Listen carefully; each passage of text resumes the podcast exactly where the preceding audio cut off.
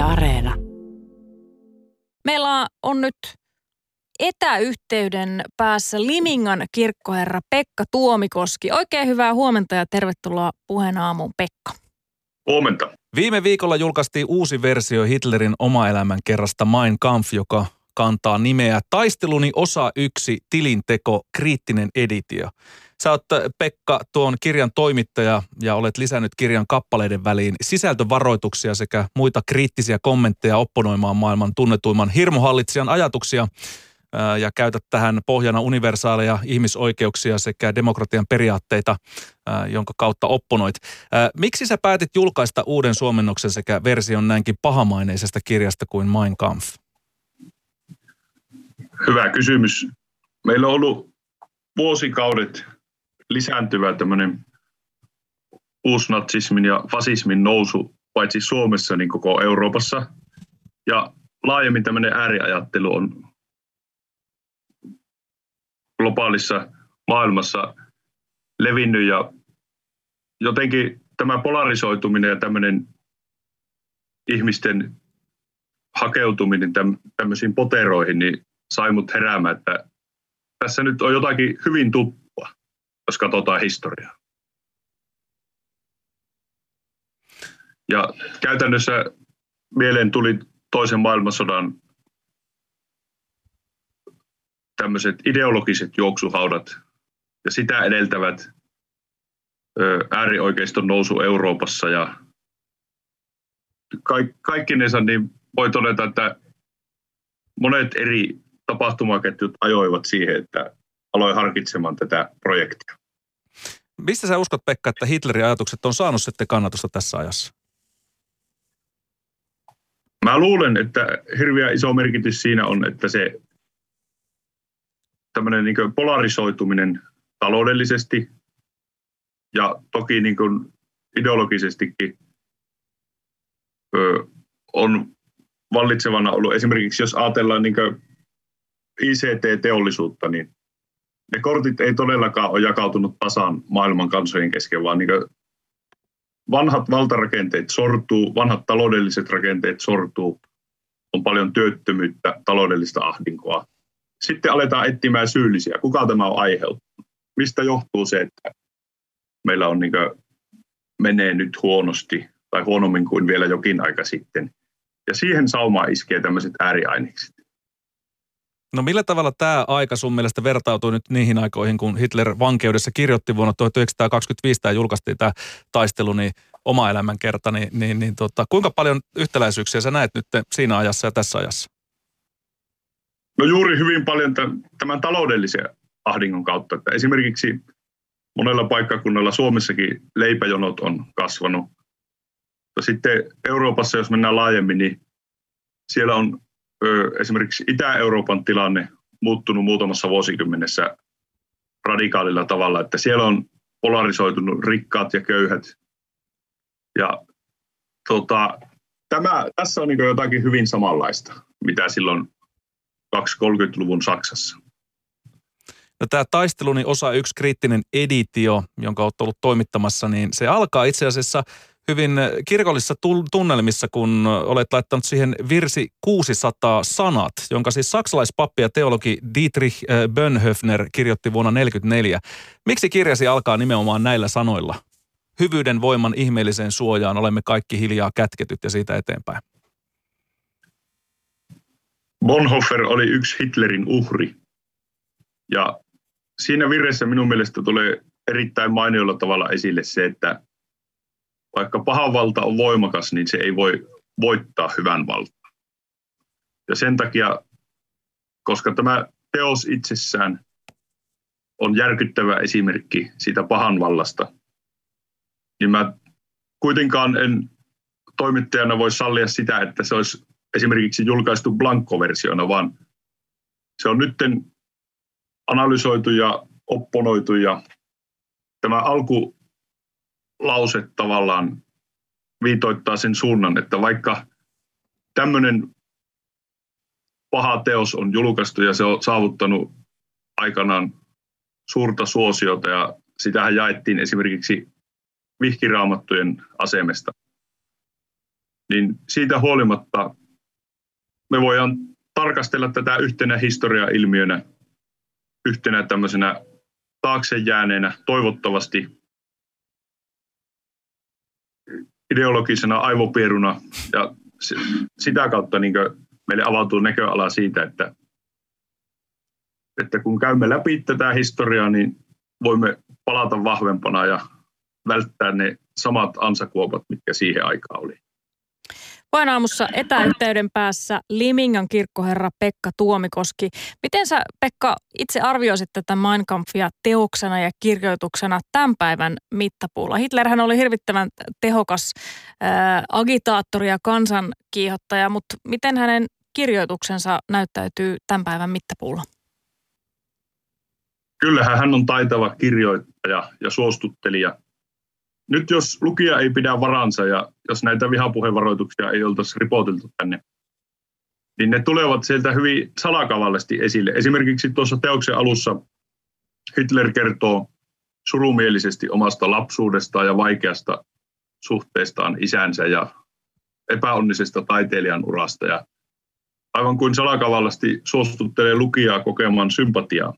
Mutta siinä tulee jo heti alkukappaleessa tämä juutalaisvastaisuus, antisemitismi. Eli hän sitten on niin nivonnut nämä erilaiset teemat hyvin taitavasti niin, että jos ei todellakaan, jos ei pidä varansa, niin saattaa haksahtaa siihen hänen ansansa.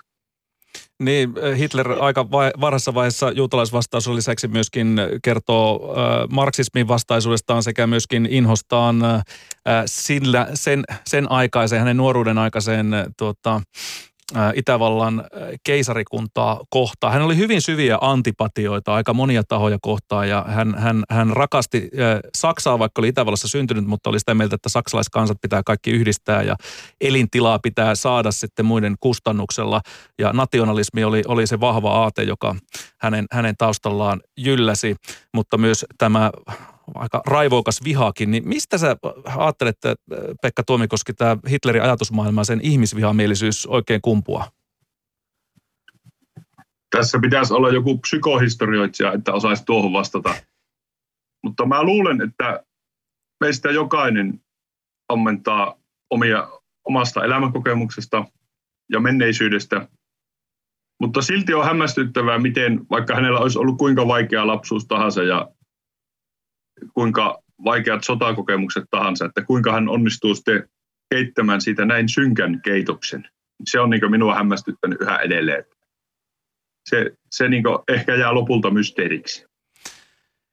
Niin, hän tosiaan oli vuonna 2025 istui, istui tuota vankilassa, kun kirjoitti tätä kirjaa. Hän oli siis tämän, ää, tämän vallankaappausyrityksen jälkeen sinne joutunut virumaan. Hän oli siis tuolla, oliko se Münchenissä oli tämä olut, oluttupa vallan kaappaus, jonka sitten tavallaan jälkimainingeissa hän sitten, sitten tämän, tämän sitten kirjoitti tämän koko teoksen. Mutta sä oot itse Pekka sanonut, että kaikista synkin kohta tässä taistelunikirjassa on luku sotapropaganda, joka on myöskin raskain osuus. Niin minkä takia sä oot nostanut nimenomaan tämän yksittäisen luvun sellaiseksi sekä äh, ongelmalliseksi, mutta myöskin oivaltavaksi ainakin sen sun oman äh, lukemisen suhteen?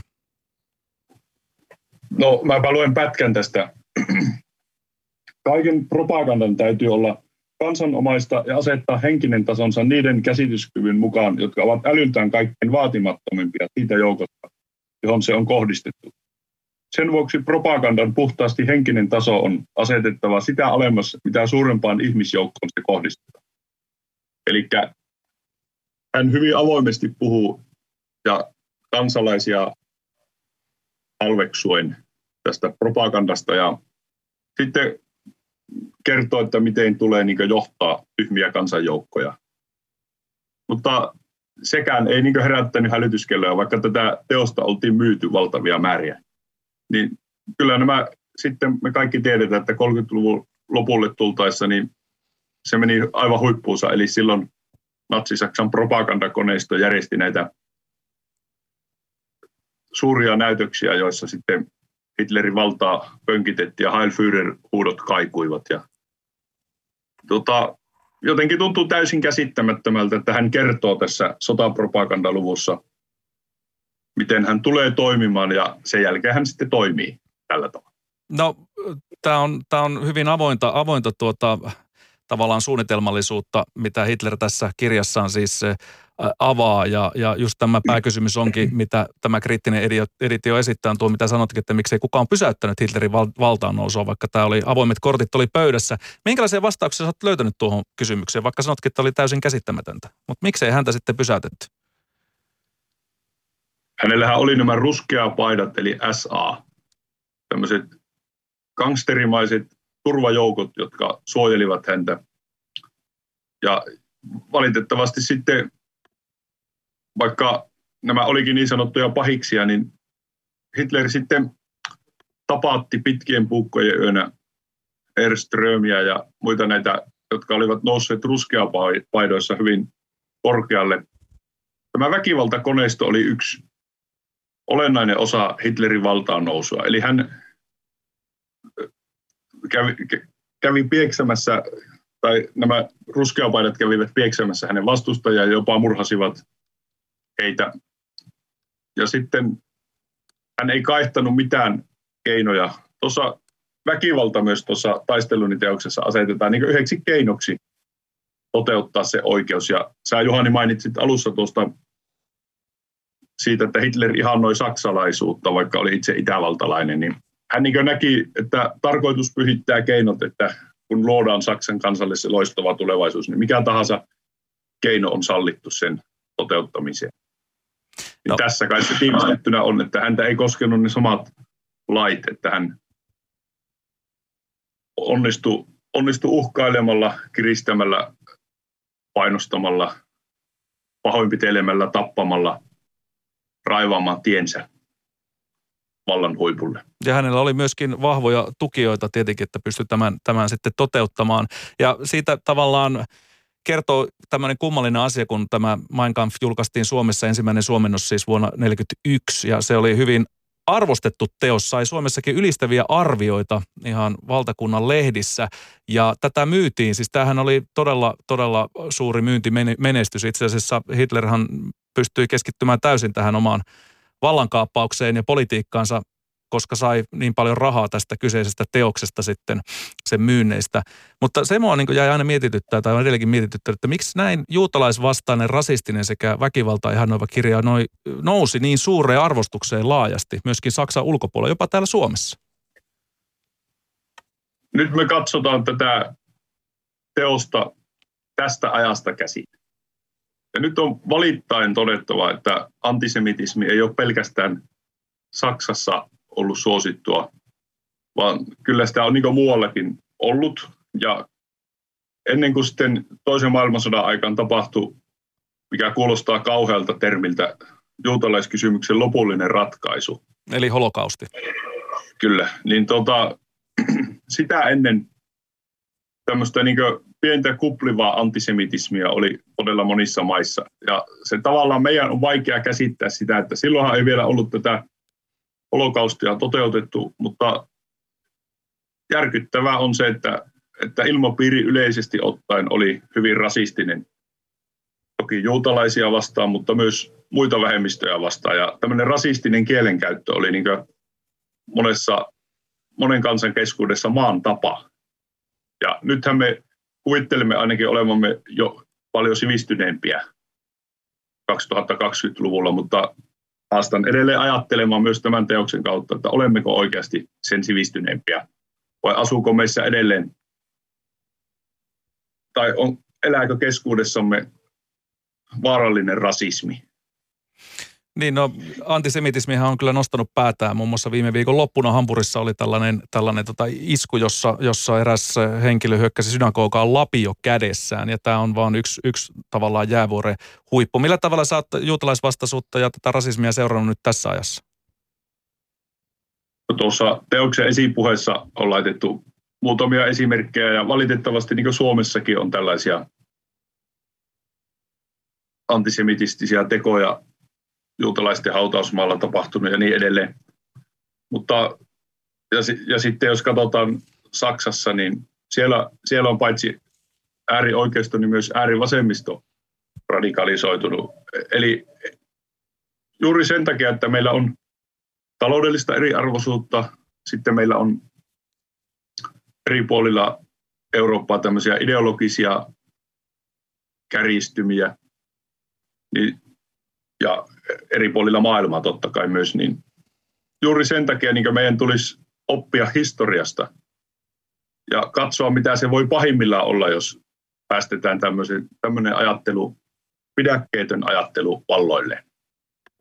Pohjaamun vieraana Limingan kirkkoherranakin tunnettu Pekka Tuomikoski, joka on siis eh, toimittanut eh, taisteluni osa yksi, ää, kriittinen editio-nimisen teoksen, siis ää, uusi suomennos Hitlerin Mein Kampfista ää, sisältövaroituksineen.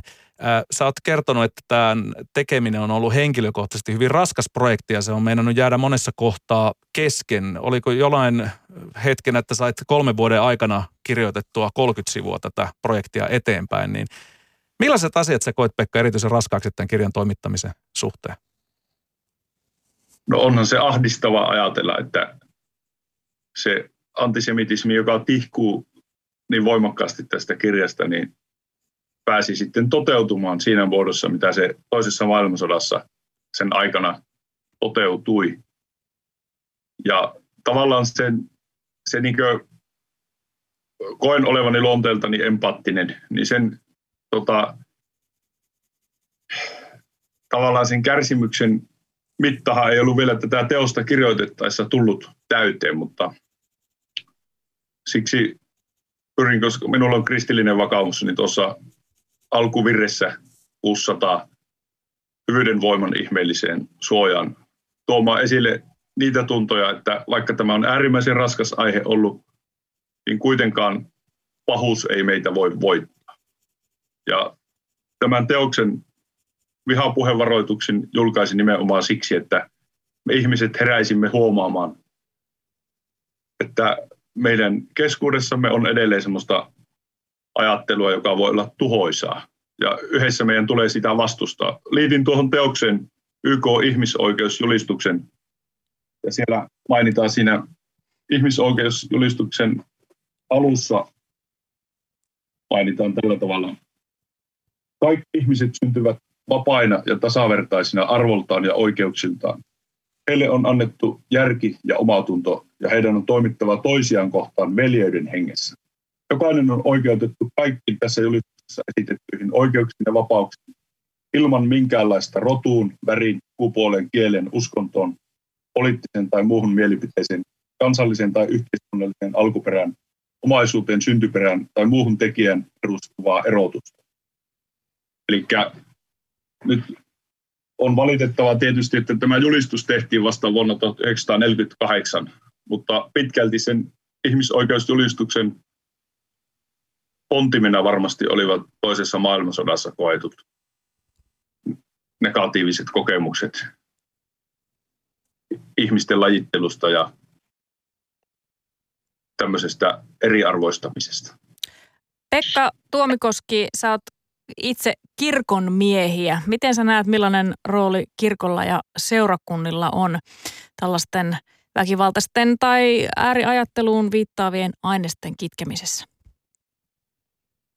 No se ei ole sillä tavalla ehkä aktiivinen rooli, mutta nyt jos ajatellaan vaikkapa semmoista, että meillä on viime vuosien aikana ollut paljon ongelmia kun on esimerkiksi turvapaikanhakijat ovat hakeneet apua, kun heille, he eivät ole saaneet oikeutta tai kokeneet saaneensa oikeutta. Niin joissakin tapauksissa kaikkien turvaverkkojen ulkopuolelle tipahtaneet henkilöt ovat saaneet kirkolta apua. Mä otan, tuo, tuo oli vain yksi esimerkki, mutta lisäksi meillä on sitten mahdollisuus sieluhoitokeskusteluun, jotka ovat luottamuksellisia niistä ei saa huudella eteenpäin. Ja kirkon työntekijät pystyy vastaamaan huutoon nykyajassa, eli jos on joku mieltä askarruttava asia, olkoonpa se melkein mistä tahansa, joko näistä asioista tai ideologisiin juttuihin liittyvistä uskonnollisista tai henkisistä asioista, niin me kirkon työntekijät ollaan valmiita auttamaan. Onko sun mielestä Pekka nimenomaan tämä... Matkaa toisen ihmisen rinnalla. Keskustelu, onko sun mielestä tämä keskustelu ja kommunikaatio avain siihen, millä tavalla ääriaineksia ja vaikkapa tätä ää, nousevaa ää, äärioikeistoajattelutapaa ja rasismia pitäisi kitkeä? No joo, mä sanoisin, että tämä teos oli yksi yritys siihen. Mä tuossa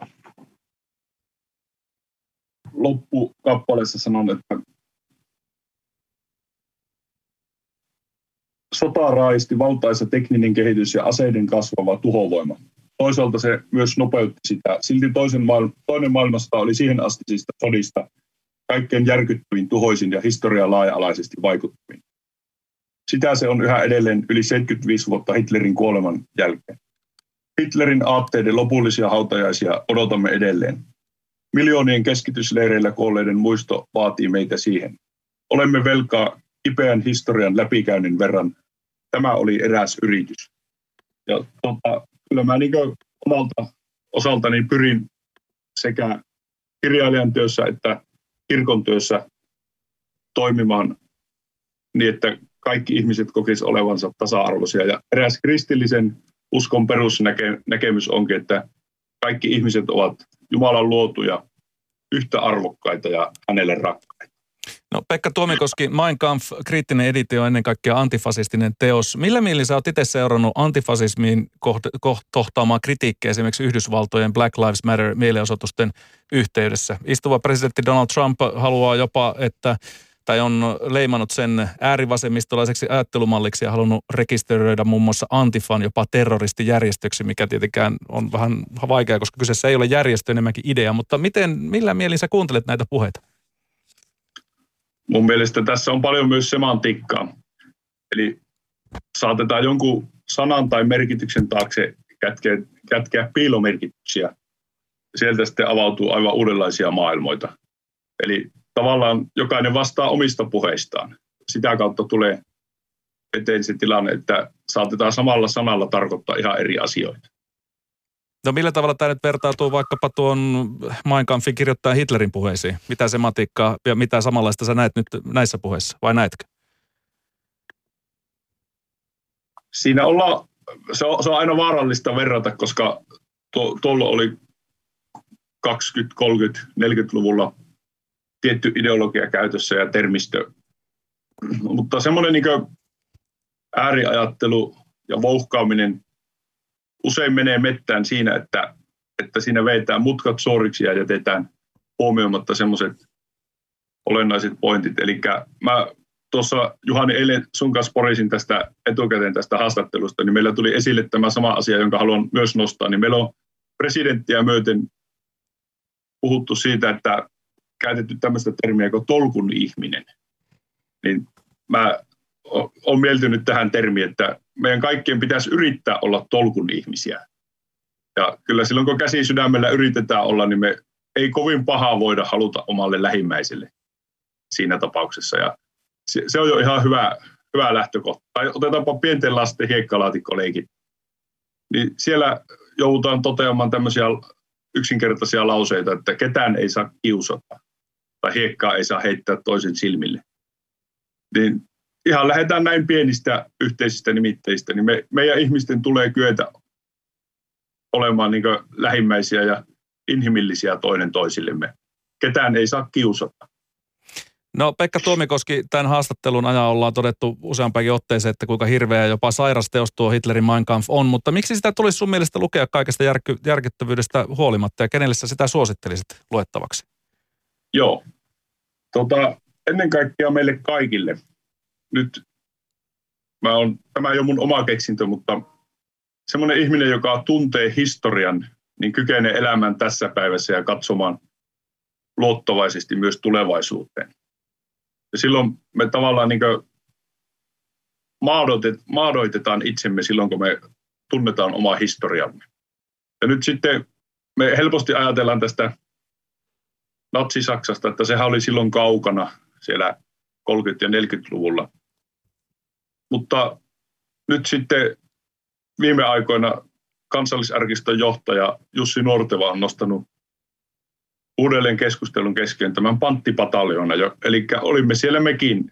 Suomalaisia sotilaita oli yli tuhat taistelemassa Natsi-Saksan riveissä. Ja se on vaan semmoinen kipeä historiallinen fakta, jota me ei voida väistää. Niin, puhumattakaan sitä, että suomalaiset joukot olivat sitten joko pakosta tai, tai mistä tahansa syystä niin liittolaisia myöskin Natsi-Saksan kanssa toisen maailmansodan aikana, mutta se on tietenkin aivan toinen keskustelu. No joo, se on toinen keskustelu, mutta se tulee lähelle ja nyt sitten mä omassa väitöskirjassani tutkinut myös sitä, että Suomessa kirjoitettiin tämmöinen teos kuin Finlands Lebensraum, Suomen elintila.